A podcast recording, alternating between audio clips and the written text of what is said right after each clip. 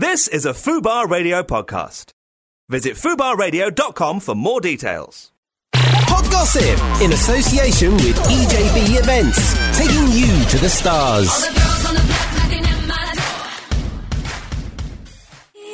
Good morning, everyone. Yes, you're here listening to FUBAR Radio. I'm Lizzie Cundy, and in today's show, we are so lucky because I have a new co-host. All right. He's hot. He's handsome. It's Jonathan Bound, Mr. OK himself. How are you, darling? Great. I could listen to Little Mix for 2.5 hours. Honestly, that was so good. What a nice start. I know. We're all bopping away to Little Mix, but we've got to say my heart today's going to Perry. Team Perry all the way. Oh, that's better.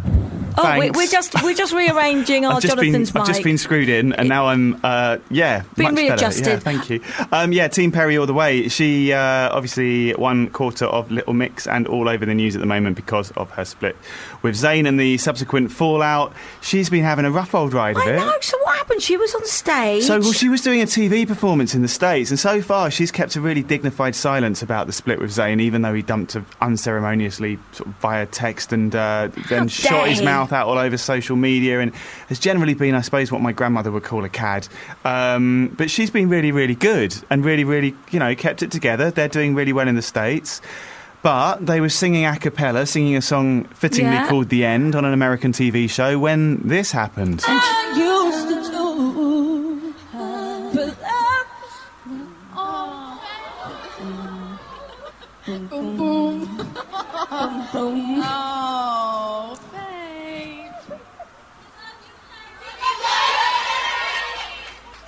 wow. It's been a long day and we've had no sleep, so I think this is why this has happened. We're just very emotional. I used to do, but that so there you go, that's the sound of tears falling as Perry was singing with Little Mix there. They're going to hate Zayn even more, aren't they? Yeah. Everyone, the audience all went for... it's so sweet. The girls go, babe. It's just like Jessie girls do. And obviously tried to make light of it. But yeah, it's obviously taken its toll. So Team Perry all the way, definitely. Jessie, she's had no sleep. No, actually, she's been dumped publicly by text. Listen, babe, we've had a hard day. And I notice you're wearing black today. I am indeed wearing black because it's our Cilla. It's Cilla's funeral. Yeah. And I did speak with lovely Biggins and his boyfriend Neil, and they got some strengths today because I think Neil, they're talking, they're actually speaking at the funeral. We got Cliff Richard is singing. Yeah. And very sad, all of the nation, not just Liverpool. Yeah, morning. I think the old girl's going to get quite a send-off today. Oh, without a doubt. Yeah. And, we grew up with her, didn't we, exactly. Jonathan? Yeah. And, the other thing is, interestingly, as often happens in the case, her music now is sort of having a resurgence. There's a greatest hits album out that's doing really, really well and looks like it might even be number 1 this weekend. And there's even talk of a West End show featuring her music, which is something that she'd given her blessing to before her death, obviously, but we can obviously see that doing incredibly well with the whole kind of nostalgia factor. But they're going to play out Anyone Who Had a Heart is going to be ringing through. That's going to be a tearjerker, isn't it? And the service, a very sad day, but we've got to celebrate her life because what a career! Absolutely. What a career! I don't think there's anyone like her. No. Will there be another Cilla?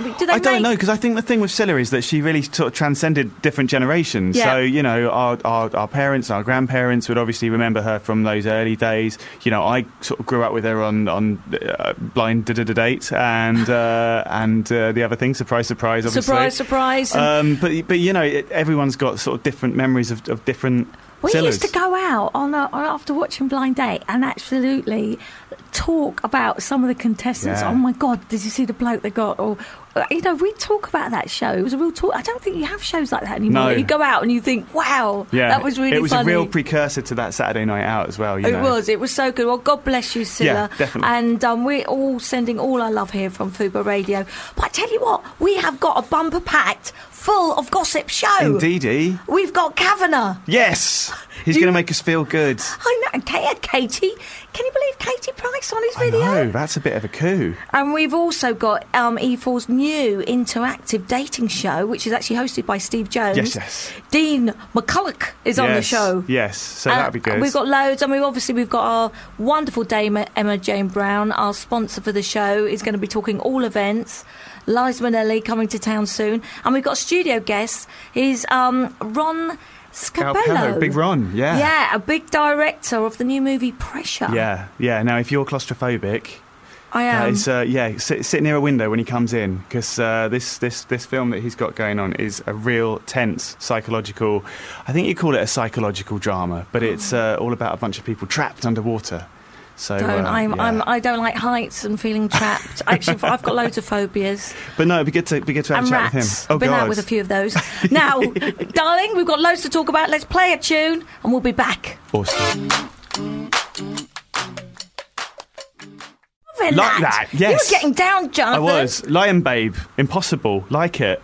Lion Babe. Yeah. I love a bit of Lion Babe. Now, Jonathan, you are the king of OK Magazine Online. Yeah, thanks. What is going down? Tell me the latest stories and what's getting the most hits. Well, let's talk about bread, weirdly. Let's talk about baking. Baking? Yeah, yeah, let's talk about the Bake Off. I'm quite a good cook. Yeah, are you? Oh. OK. What's your speciality? Well, I make a mean chili con carne and a Thai curry. OK. I don't know if they're going to have curry week in the Bake Off. OK. But yesterday was all about bread. Now, if you didn't see the show and don't want to know who went out, cover your ears. Dorrit gone. So it was mainly the bread standard was pretty good last night. I heard Mary Berry put her foot in it slightly. Yeah, she didn't say cover your ears, and yesterday she managed to announce to the nation that Dorrit was going to go. So she wasn't too popular, and I think Berry's an institution. I think cut her some slack. Did she realise? I think she said it, didn't realise the show had gone out, said it, regretted it straight away. It was too late. Everyone was on Twitter saying sack the Berry. You can't have the Bake Off without Berry. Oh man, no, she deserves to get told off for that. Yeah, I'm sorry. But, you can't tell people. She should know better. She's old enough. She should have known better. She's definitely old enough to know better.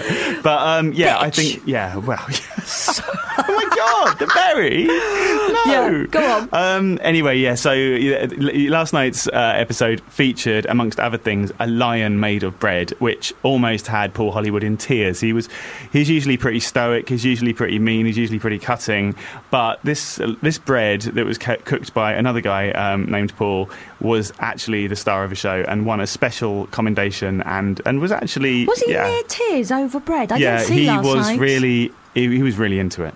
I mean, really into it. Almost too into it, I would say. You know, that's odd. Yeah, yeah. So, but actually, Sue Perkins... Yes. I'm seeing Sue Perkins in a whole new light, actually. Yeah, because tell us about this story about her dog. It's in the Mail today, but you actually broke the story on OK. Well, yeah, we put it up yesterday because it was trending on Facebook, and bizarrely, as often happens with these things, you know, content comes back online after it's sort of been around quite a while, but suddenly sort of it almost hits a wave, and it was circulating on Facebook. So... She has written this letter, which she wrote to her dog. She had a beagle called Pickle. And unfortunately, in January of last year, Pickle passed away. And she'd had this dog for 11 years, and she had this amazingly close relationship. Oh, makes my eyes fill with tears. It's such a beautifully written letter. And it's so frank, and it's so full of emotion. And you get a real sense of... the guilt that she felt. I mean, obviously, you know, Pickle unfortunately had cancer, had been ill for a while, and you know, she knew she had to do it. And this happens obviously with all pet owners, but it was so poignant and so well written. And actually, Sue is going to have an autobiography, a memoir out quite soon. And it really made me think, gosh, if the whole book is as well written as this letter, she's a good writer. Yeah. She's showing everyone what a great writer she is. But it started off saying, you know, first a confession. I had you killed. I know. I know you had no idea because I'd been practicing for weeks how to keep it from you, and how when the time came I could stop my chest from bursting with the fear and the horror and unbearable horror of it all. But then, you know, it has more of a light-hearted tone, and it sort of talks about how Pickle was actually a bit of a nightmare to live with and pretty unruly, and you know. As a pup, you crunched every CD cover in the house with fun. You chewed through electrical cable and telephone wires. As an adult, you graduated to raiding fridges and picnics. You stole ice cream from the mouth of infants. You jumped onto Christmas tables laden with pudding and cake and blithely walked through them all, inhaling everything in your wake. It's just so beautifully written. So, what a great writer. Yeah. But that is having a dog. I've actually looking after two springers at the minute. Oh, my gosh, they're a nightmare. It is.